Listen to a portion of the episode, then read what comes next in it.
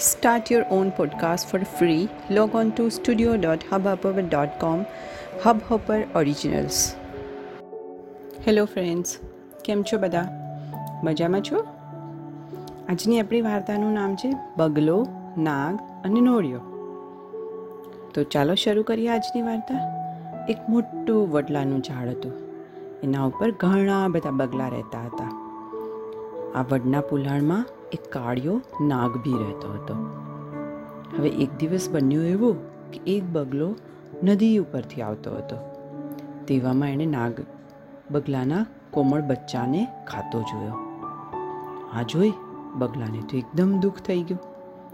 બગલો ઝાડ ઉપર વિસામું લેવાને બદલે પાછો નદી કાંઠે ગયો. ત્યાં ઊભો રહી અને રડવા લાગ્યો. બગલાને રડતો જોઈ અને કરચલો તેનાથી દૂર પાણીમાં રહી અને પૂછવા લાગ્યો કે, અરે મામા, કેમ રડો છો? શું આજે કંઈ ખાવાનું મળ્યું નથી કે શું થયું? કે આજે માછલીઓ નથી દેખાતી? તો બગલાએ કીધું કે, અરે ભાઈ કરચલા, અમારા તો આખા વંશનો નાશ થવા બેઠો છે. તેથી મને ખૂબ દુઃખ થાય છે. એટલે જ મને રડવું આવી રહ્યું છે. એવું શું થયું મામા? કરચલાએ તો એકદમ અચરજથી પૂછ્યું. તો નાગ બગલો બોલ્યો કે ભાઈ, અમે જે વર્ડ ઉપર રહીએ છીએ ને, એના પોલાણમાં એક નાગ રહે છે. આ નાગ અમારા બચ્ચાને ખાઈ જાય છે. આજે તો મેં મારી સગી આંખે અમારા બચ્ચાને ખાતો દીઠ્યો છે. એનો તો કોઈ ઉપાય જ નથી. હવે કરવું પણ શું? હંમેશા પોતાની જાતિનું નિકંદર કાઢનાર બગલો આજે પોતાની પાસે બચવાનો માર્ગ શોધવા લાગ્યો છે. એટલે કરચલો મનમાં આવું વિચારતા વિચારતા હસવા લાગ્યો. કરચલો બોલ્યો ઓ મામા, એમાં શું છે? જુઓ, પેલા ઝાડા પાસે છે ને એક નોળિયો રહે છે. તમે કાલે જ્યારે નદીએ માછલી ખાવા આવો, ત્યારે માછલીના માંસના થોડા ટુકડા નોળિયાના દરની નાગની બકોલ સુધી એક ટુકડો ટુકડો નાખતા આવવાનો. આ માંસનો ટુકડો ખાતા ખાતા નોળિયો નાગની બકોલ સુધી પહોંચી જશે. બકોલ સુધી પહોંચતા નાગ ને મારી નાખશે. સાચી વાત ને? કરચલાએ તો ઉપાય બતાવ્યો. સાથે મનમાં થયો કે નાગને માર્યા પછી નોળિયો આપણા દુશ્મન બગલાનો વંશ પણ કાઢી નાખશે. જેથી આપણને પાણીમાં કોઈ બગલાનો ડર લાગશે નહીં. વાણી માખણ જેવી કોમળ અને હૃદય નિર્દય બનાવીને શત્રુને ઉપદેશ આવવો જોઈએ.